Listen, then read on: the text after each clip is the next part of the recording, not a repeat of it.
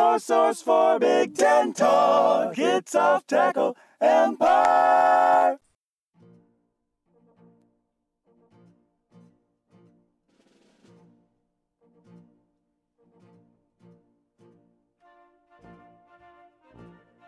Welcome back to Off Tackle Empire, and it is time to debrief and give our lieutenants a summary of what happened here in week two of Big Ten action. Nothing happened in week two. Why you gotta bring it up, man? Why are you always criticizing me? Because why not?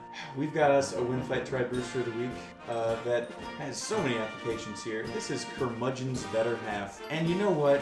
Uh, Kirk Ferentz and Iowa, as much as you want to complain about Iowa State being on there, and you want to complain about this game and say, oh God, I hate that we have to play them, you know, you know you'd be worse off without them. And you know, as far as fans of Michigan State or Purdue or even Rutgers to an extent, because your quarterback got killed on the last play of the first half, y'all know that the first half was the better one, and everything that happened after halftime, um, let's just drown it in a high quality beer and pretend it never happened. I mean, I for one passed out after my game was over because it was 2:30 in the morning and I was in a deep rage and also just very tired. So you know, it's easy enough to forget when there's nothing worth remembering. Well, unfortunately, our troops did in fact march uh, all the way to the desert.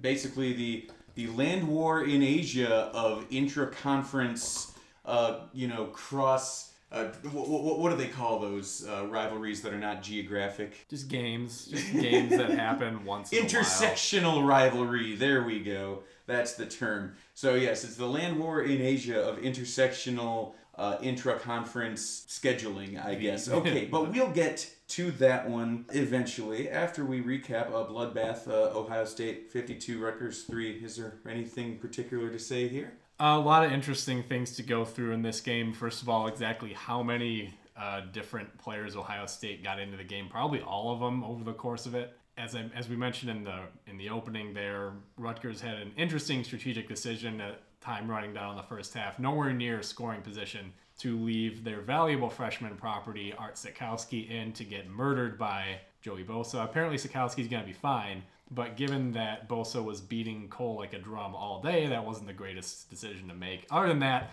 this game you could replay our commentary for last year's game. You could replay the recap articles for the previous year or the year before that or the year before that. No difference. The, the gap between these two programs has narrowed not the slightest bit. Not of course, yeah. you know, it was also a poor decision for uh, Joey Bosa to be doing that because he, of course, then missed the Chargers game the next day. But he did have to get in there and help out Nick Bosa with that pass rush because otherwise, uh, otherwise Sitkowski would have completed a pass to a defensive back. yeah, uh, not an encouraging sign of progress from Rutgers. And granted, probably not many Rutgers fans who expected a win going into this, but you'd like to show a little bit of life. Uh, I mean, they scored for the first time since 2015. I suppose that's technically progress, although what was the margin last year? Was it 49 nothing? I think it was 56 nothing. Yeah. Well, so okay, we're, we're making progress here. So by the year 2027 or so, you might actually be in a game in the fourth quarter. That's, that's something. Just a seven possession game now, Rutgers. It's important to have goals. Uh, this is also going to bring us to a weekly feature that we've brought up, which has been inspired by our co-author Gopher Three, our, our great Ohio State writer, uh, and that's going to be Trade You My Rutgers, where based on the results of the previous week's Rutgers game, uh, we're going to debate what would be a fair thing to trade your Rutgers for. Thump, what are you trading me your Rutgers for? Well, I got this Rutgers, and it's gently used. It still does have a few dings on it, but I think I think that it's got what you need to replace the UConn that I would like to pry off of you.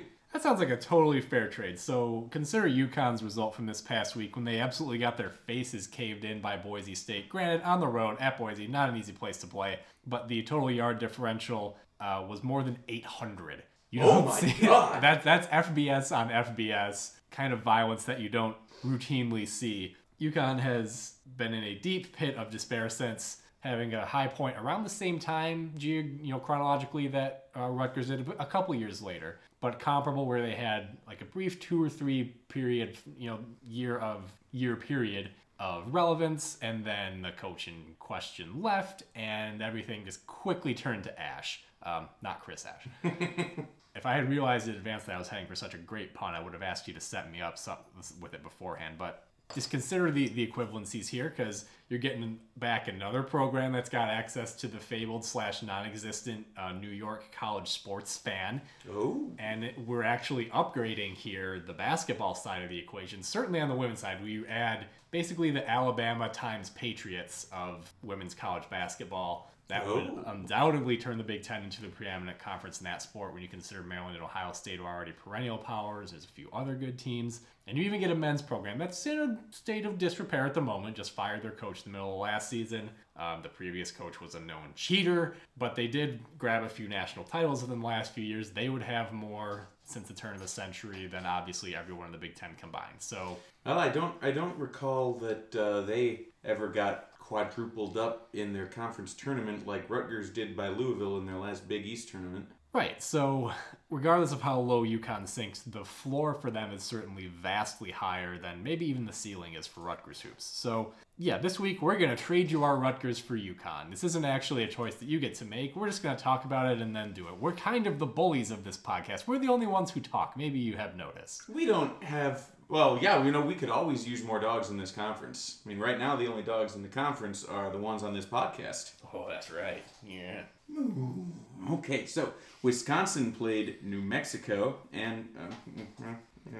Play Jonathan Taylor in your college fantasy leagues, kids. Don't be dumb. Um, Wisconsin had enough little bumps, I guess. You know, Taylor fumbled it again. That's not something you want to see regularly from a guy who gets as many carries as he does. But passing game looked fine. Um, defense, 14 points from New Mexico. They're not as bad a team in the last couple of years as they have historically been. Archie, could you please, please stop licking my foot? Thank you. Well, you almost want to think that uh, you know that Paul Chryst was a little bit happy to see something go wrong because hey, look, it's an opportunity for me to make some coachings. Right, because that's the downside to this, I guess, if you're a coach is you see your team succeed and you're like, crap, now they're gonna think they're actually good at things. This is this is the permeation of the Nick Saban mindset into other coaches where if they succeed too much, he's like, no, no, now I gotta start all over with making these guys think they're worthless. All my work is ruined.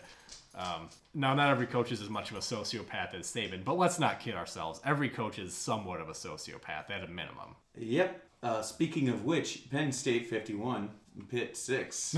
Apparently, I only watched a little bit of this game, and apparently, I missed a real shit show. I think it was seven six when I tuned out. And I was like, "Well, that's gonna come down to the end. I'll have to swing back to this." And I came back, and Nope. I nope, Nope. nope, Nope. nope, Uh-uh. nope. You know, I don't think there's actually 45 points difference worth of quality between these two teams, but man, Pitt really it, they're they're handling this Penn State kind of looking down slash disrespecting them thing all wrong. And I get that when you don't play them every year, maybe you feel like you gotta like desperately cling to this and like make sure that like just go full board, just bash your head into the wall of this rivalry while it still exists. It's not the way to do it, man. Um, and you know the results sure played out. I guess you know They acquired Jeff George Jr. in vain. they didn't even play him. They even play him? They're wasting his eligibility. What are they doing? It's a shame to see a program mismanaged like that. Uh, speaking of things that were managed poorly, would you like to talk about the Michigan State Spartans going out and getting firm for Herm? Yeah. So in hindsight, it was a definitely a much worse idea to play this game. I mean, this by the way runs the Big 10 to 0 and 10 all time at Arizona State. when the game kicked off, field temperature was 110 degrees. And the last shot they showed of a thermometer in the broadcast, it was still like in low 90s, and that was at 2 in the morning here, 11 p.m. there. You know, on the field, there were penalties for sure at bad times. There were play calls that were baffling at bad times. There's this continuing refusal defensively to adjust to what the opponent's actually doing in the name of schematic purity, which is a theme we'll come back to later on, Nebraska. Don't worry, we noticed. And, you know, other than that, Arizona State does have a few playmakers on the roster that are better than you would think. Everyone knows the name N'Keal Harry. Which I thought MSU did a decent job of locking him down. I did play him in my fantasy league, and uh, he did get that decisive touchdown late, though. Yeah, but again, on the two, really the two throws to him down the stretch that were part of the drives that let Arizona State win this game, were, there was nothing anybody could have done about those. I mean, Jalen Ramsey wouldn't have covered those. The first was this comeback route, probably like a 15, 16 yard comeback. Throw was outside, high, away. If Harry hadn't caught it, it would have been over the bench of everybody on the sideline. And the touchdown was kind of the same thing a high outside. He high points the ball. Coverage was actually pretty good. Justin Layne did a pretty good job on him for most of the night. I think he got flagged for interference like once, which yeah, he did. Well, Um, I know how Utah State felt when they got Feltoned. I guess, yeah. I mean, once in a while you have to kind of give your respect to the other guy, but really, I mean, there was continuing inability to run the ball, continue to have execution issues, especially with penalties from goal to go. It's just how do you not practice these things? How do you not drill them? And the stadium was they had decent noise, but this is a team that's played in the horseshoe, played in Happy Valley, played in the big house. Like they shouldn't have been intimidated by a crowd literally half the size of those buildings. Um, it, it felt really like a repeat of the previous week in that MSU just did not look prepared for this game. Uh, they continue to not take risks when they should. The risks they do take turn out to be dumb ones. Um, all that said, you know, there were some bright spots. I'm not going to bother going through in any more detail because MSU lost. And given that they were one of two ranked teams that lost this week, pretty strong candidate for Dick Trip of the week. I'll leave you to make that argument because I have a couple good ones myself. Uh, but before we get ahead of ourselves here, yeah, that's that's about all it is. I mean, there were injuries, yes. There were lots of penalties. You like to think those are things that can correct themselves, but there's still, I mean, there's still just things that they do from a program philosophy standpoint that drive you nuts. I mean, they work most of the time, but when they don't work, it makes you grind your teeth. Speaking of which, Illinois uh, didn't get on the board against Western Illinois until the second quarter. Uh, now, Illinois, of course, is still suspending some players um, for undisclosed violation of team rules. Uh, some very important players. Um, Violations and violations and Yeah. violations and yeah, violations and smoking the reefer. More or less. So anyway, um, between that and the fact that they've been taking it cautious with injuries and keeping the playbook really vanilla, you don't really know what this team is going to look like. What I do know for sure, what you can't explain away with any of that stuff, is that the offensive line was not very good and made a lot of mistakes. And uh, I think that we now have a big enough sample size with our upperclassman guard Allegretti um, just being confused in a lot of places, not knowing how to handle stunts, missing blocks at the next level, that I think that we can safely say, based on the fact that that guy has not improved at all. Coach Butkus could probably stand to find a job somewhere else. I mean, we could probably upgrade at O line coach. Uh, but anyway, The sound you hear in the background is R2 squeaking a toy that he found with a squeaker in it um, in concurrence with everything you're saying. So please con- continue. More or less. So uh, I was at this game and I was overjoyed to see my boys finally pull out a win. But I was only at this game because I thought it was the best chance that we had for a win, like possibly ever again. You were right. And yeah, I was, I was right. The suspensions will continue through South Florida, so we won't know what this team will look like until we play Penn State, in which case we still won't learn anything. So we've learned nothing except that the O line isn't good and that God hates our receivers because we got some action from this true freshman Edwin Carter, who I didn't expect to be a contributor. He caught a beautiful touchdown from uh, freshman MJ Rivers, and then he caught his second touchdown and sustained a season-ending knee injury. So uh, that's great. We found and lost a receiver in a game. That's very Illinois. All around me, I live here in June. It won't rhyme after that, so never mind. So anyway, we just need uh, one more win without losing another receiver, and we've got as many season end- uh, we've got as many wins as we have season-ending injuries to receivers. Um, anyway, ILL indeed. yeah, we're, we we we've learned nothing. Um, except I mean I don't know. I was hoping to learn that we were better than last year. Haven't learned that yet. I don't know when we ever will. But uh, I think they're targeting that Purdue game. So uh, let's hope that if they're you know hey Maybe I- Purdue. Hey, you know, speaking of uh, Purdue, we'll we'll get into them a bit later. I don't want to get too far ahead of ourselves, but you may have a better chance there than you thought. Um, so, Well, so- we, to, to give you an idea of how little we've learned, the Champaign Room Slack is having a discussion about should Illinois even attempt to win either of its next two games. That's where we're at right now. So, uh, the September Northwestern Wildcats struck again in a 21 7 loss to Duke. Uh, of course, a guy named Flynn Nagel played in Duke versus Northwestern. that's Flynn Nagel CPA to you, sir. Um, Northwestern couldn't really move the ball they had that well, um, and This- Duke lit him up in the second quarter for three passing touchdowns. They had, of course, the infamous pitch count uh, with Thorson getting his interception and T.J. Green getting his interception as well, with them combining to go 31 for 56. They threw 56 times, uh, despite This- Larkin getting five yards per carry. This kind of felt like the result that we would have seen first week if Purdue had anything resembling a good defense. Um, the Northwestern scheme here with this two quarterback system they've got, I, like I said last week, without knowing the particulars of his injury and exactly how he's recovering, I don't think we can say if it's a sensible approach to take or not. It could be. It could be the worst idea ever. So that being said, I think part of what you got to decide is whether it actually makes any sense on the field. I mean, did Thorson add enough to the equation when he came back in to justify disrupting any rhythm that TJ Green got into? Because Green looks okay. I mean, he's fine as far as a backup goes.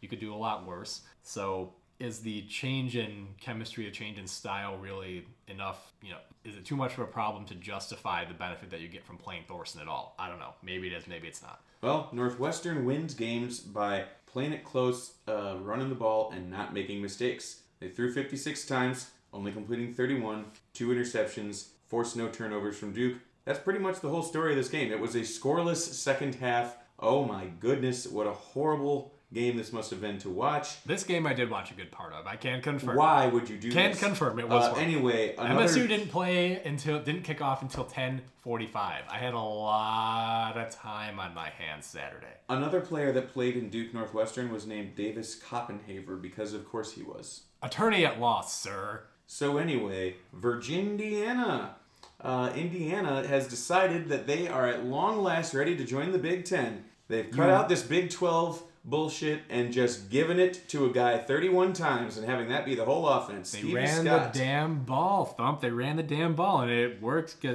This, I believe, another bad weather game, if I remember correctly. Uh, Virginia very limited in the passing game. They have one receiver who allegedly is pretty good. Iowa or Indiana, I'm sorry, basically had that guy triple teamed like all night. Every time they targeted him or he had a reception, there'd be just like a, a ring of Hoosiers around him instantly. I forget the guy's name. I think his last name was Zacchaeus, which is Oh, Olamide Zacchaeus. yeah, straight up. That's a that's a quite a tidewater name. And uh, let me tell you what, um, But Stevie Scott, man, I mean, you can't, you can't help but be impressed. Um, and then also, I, I you got I kind of like.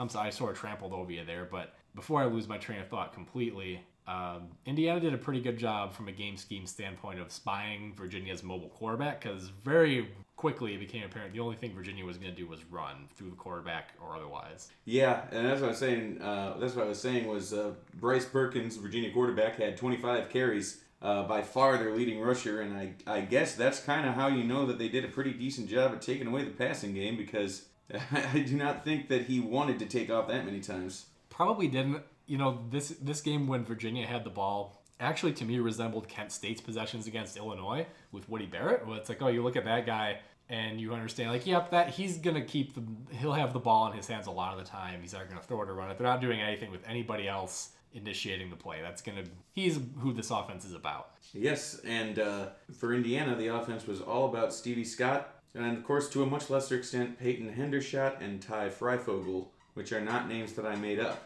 Um, they are not at all. Indiana making a strong campaign for team names of the year. So Well, well, let's let's also not forget the uh, one tackle racked up by Coy Cronk.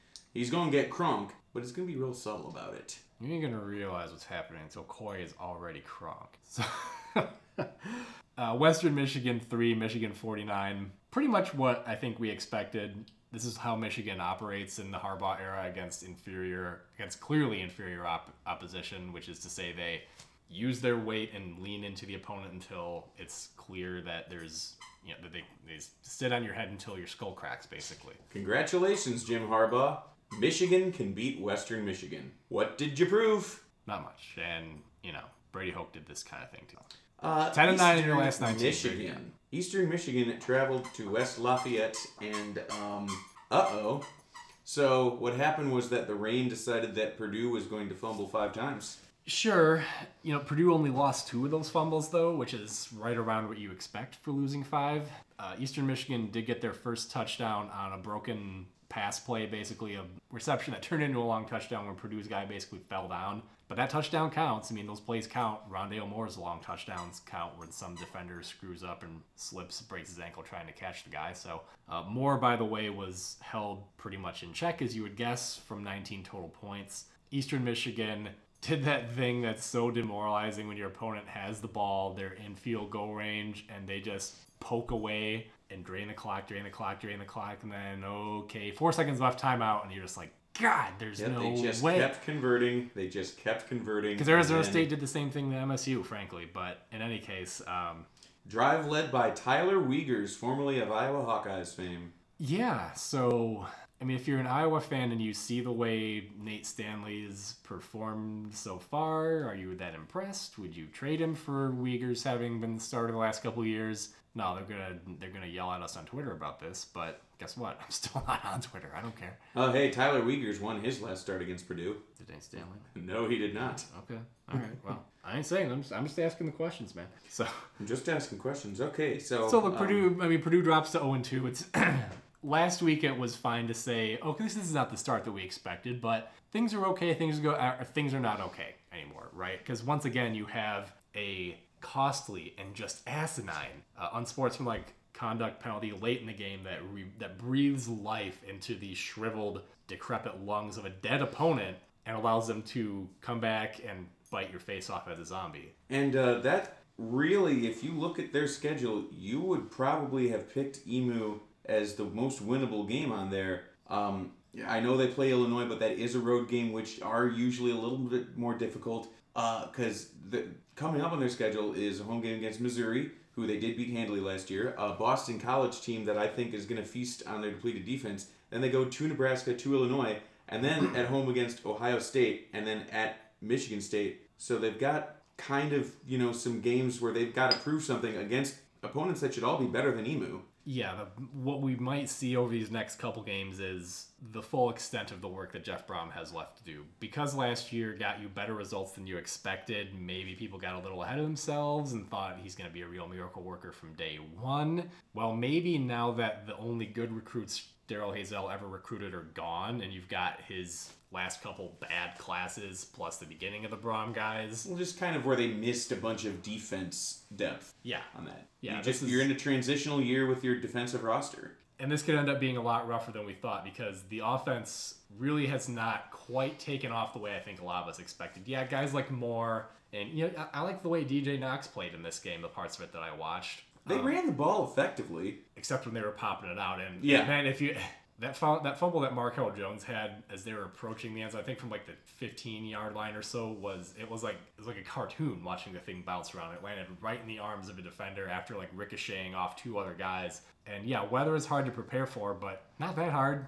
You just spray spray down the balls in practice with a hose, and you're simulating it pretty well, I would think. So Yeah. So anyway, Maryland uh, beat up on Bowling Green State. Uh, although they did put on a clinic with 14 penalties for 130 39 yards. a game that our Maryland writers were absolutely livid about because for the first half, obviously, this game was much closer. And in fact, at the halftime, Bowling Green had 14 and Maryland only had 10. After the half, Maryland seemed to decide, all right, we're not going to screw around with this anymore. We're just going to run straight ahead with our bevy of talented running backs. And they did. They have they got four guys here who I think all went over 70 or 80 yards, something like that. So Maryland can certainly run the ball, and this is what I've expected from them for the last couple of years, really given how good their offensive line recruiting has been. But maybe we're finally seeing that uh, come to pass. And again, or come to run. uh, uh, Uh, speaking of which, run Ralphie run. Uh, mm, yeah. That happened. So this was actually a pretty decent game to watch. game. Very Wild- entertaining game. Uh, it was a entertaining game. quarterback duel because you had a dual threat. Uh, Adrian Martinez looked pretty sharp, but Steven Montez was the truth and uh, threw for the go-ahead touchdown. Uh, Colorado could not run the ball. Nebraska kind of struggled to pass it a bit. Yeah, man. And the other thing about Colorado, that Shenault guy, I forget his first name, the receiver they have, that dude can play, man. Especially that, just watch the replay of that game winning touchdown, uh, and you'll see what I mean. The guy is a monster to cover. So, Laviska Shenault Jr. Laviska, that's his first name. So, that dude can play. Um, early in the game, yeah, you have to like what you see from Nebraska here because, first of all, yes, the two early fumbles that turned directly into 14 points, not great, but they didn't seem overwhelmed by the moment. They came back and controlled a lot of the rest of the game until then. Colorado fought back just enough to be able to take it out at the end. Um, when Adrian Martinez was in there, you could see this option system that they're going to run is really going to cause teams some problems because it's very different from anything anybody else in the Big Ten runs. They rolled up 565 yards on Buffs. So they moved the ball very, very well, but not quite well enough to compensate for 3 nothing turnover margin. Yeah, some concern also because Martinez got hurt, and obviously there's no real depth chart behind him because when he won the job, the other scholarship quarterback, Tristan Gebbia, immediately bailed. So Nebraska, attempting to win the game, had a former walk on in the game. Wait, how? So so how many how many quarterbacks realized they didn't win the starting job and then transferred after game one because Illinois had a guy do that too? Is that just like the new thing? Well, I, I think Gebbia transferred before the season actually started. It was like at the end of practice they named Martinez the guy, and then I think that was when he bailed. I don't think they played any games Ah, with him still on the roster. Well, so- okay, still around the same time time frame, plus or minus one week start of the season. Well, yeah, I, it's very concerning the state of Nebraska's depth chart, Archer. I know, but um, when Martinez was in there, the offense really looked good, and because he was still out on the field, I don't. It doesn't seem, doesn't sound like it's going to be too serious of a thing. But again, without him, not only is there no depth, but Bunch, the guy that they played, is obviously a very different type of quarterback than Martinez is. So their system isn't going to make any sense with him in there running it. Uh, however, Scott Frost may have had a little more opportunity to win this game than uh, the score Ah, would indicate. And as we mentioned earlier, we're going to talk about your clock management, in Nebraska. Oh, not again! Not again! This is not the first Nebraska coach to have early clock management struggles. Not that we're making that comparison. No, of course not. No, because you gave a, because because you allowed Colorado to have a chance to win as opposed to literally handing the game to Illinois. It's Right. not the same thing. Right, right, right. So we're speaking, of course, of having the ball uh, late in the game. The score at that point, I think, was 28 26 or 25, something like that. but I 20, think 20, well, what? Nebraska was winning, is the point. Yeah. And they have the ball. It's the fourth quarter. They're running very well. So one would think they're going to be able to move the chains a couple times enough to either run the clock out totally, or when you give it back to Colorado, there will be virtually no time left. They won't have any timeouts. But Scott Frost's philosophy is that of a hurry up offense. And so on that final drive, they're snapping the ball with 8 seconds left, 12 seconds left, 16 seconds left on one occasion, I believe, um, leaving a whole lot of time for Colorado, which, again, they move the ball pretty well too. And sure enough, fourth down comes. Nebraska can't convert on third down. And they give the ball back to Colorado with plenty of time left. They did not force Colorado to burn all their timeouts. And what happens? Colorado has enough time to score. Now, granted, Nebraska also got back into position such that they were, what, like 30 yards out or something? Enough that their walk on quarterback's able to heave a ball into the end zone, such that that catch would have won the game. But you had the lead late. Don't you want to just own the ball? Don't you want to stretch the possession out a little bit? Well, that's that can be the price you pay for sticking to your guns, no matter what the situation or the context. Sometimes, uh, but hey, if you're a coach and you're committed to your philosophy, then uh, you know, and that's what has made him a winner so far. Yeah, Well, we'll the- see how this goes in the future. So the whole point of hurry up, right, is to keep the defense from substituting and at times to snap to give yourself an advantage before they're lined up properly. But you can do you can get the first of those benefits without actually snapping the ball fast. If you hurry up and line up, the defense doesn't have time to substitute. You can then stand there at the line twiddling your thumbs until there's 2 or 3 seconds left on the clock and then snap it. You still prevented them from substituting. You still got the option to go fast if you want to, but in this situation, you don't want the yards. You don't want the points. You just want to sit on the ball. I mean, if you score a touchdown, sure, that's fine. You're in a better position than you were without scoring a touchdown. But it's not like their offense is clicking the way it was in the in the 90s when Frost was a quarterback and they were dropping 70 every game. This is the game against a competitive opponent. You had to know they were going to sell it to stop you eventually, and they did. And because they were able to stop you, and you did not burn as much time as you could have, you gave them an advantage they didn't have to have otherwise. That's a that's a decision. That's a situation that came about solely because of your um, philosophy in that situation. You gotta be flexible, man. There's no, what value is there? Like I, I know what Frost is gonna say. What I imagine he already has said in the press conferences about that, which is we're gonna do things the way we're gonna do. You know, however he phrases. it. I don't know what he sounds like. Uh, I'm not gonna do it, so quit asking. yeah, yeah, that's what this was. This was made. This was his on-field version of Nick Saban's outburst about talking about his quarterbacks, which was still one of the funnier things I've ever seen because he was so small and mad about it. But but this was the this was the play calling version of of that childish outburst, which is I'm right and no one is gonna convince me otherwise, and just look at my results. Except Scotty, you don't got any results yet. This was game one, and you lost it, and you didn't have to. Well, I mean, and of course, the other great thing about that Saban thing is that I mean, that's that's one of my favorite uh, college football memes of the last five years because now you know I can just play that clip every time you want me to stop comparing literally everything to Illinois. Quit asking. I'm not gonna do it, so quit asking. Iowa 13, Iowa's better half 3. This game set football back by decades. Holy shit, they were just over 450 yards of total offense, and arguably the deciding factor was a single Iowa State fumble that gave Iowa one extra possession. Yeah, it's strange because the difference really between this game and last year's is that Iowa State lost a bunch of really good receivers, right? And the, quarterback also got hurt partway through the game, so they had to go to a backup whose first name is actually Zeb. But in any case, Iowa State's diminished capacity in offense was really the big difference between this year and last year on the two rosters. Iowa has enough guys back that they're kind of the same team. Iowa State does not. And the nature of the game basically changed to reflect that. Last year, when Iowa State was capable of scoring all those points, Iowa scored enough to keep up, and it felt like they always could. And then this year, Iowa State wasn't scoring points, and Iowa was content to just sit there in the mud chewing on a tuber with Iowa State. Like they played Iowa State's brand of football. This was the only type of game that Iowa State was going to be able to win this year. And Iowa still kind of left the result in doubt a little bit longer than it should have been, maybe. I think their touchdown came, what, in the third quarter? Am I thinking, am I guessing wrong on that? Uh, their touchdown. No, it came in the fourth quarter. And in so fact, before here's, here's- that- there's a very tidy box score. Iowa State went 3 0 0 and Iowa went 0 3 3 7.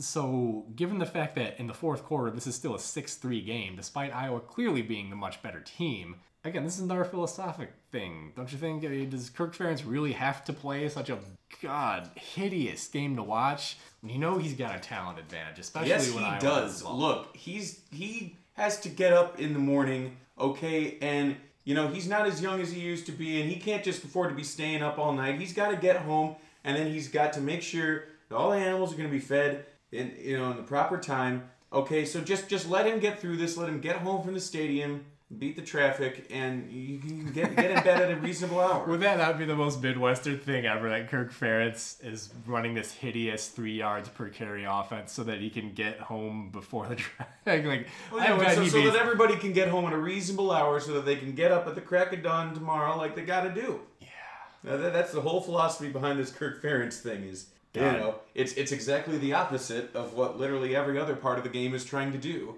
uh, and make these games five hours long. I, you know, I appreciate that resistance to authority. That's what we've come to see and respect from Kirk Ferentz. So that does it for our turn around the conference. We're gonna do now our national review, but because we're bitter and spiteful people at heart, we're not gonna talk about any good or interesting games. Instead, we're bringing you our new expanded segment, Dick Trips in Review.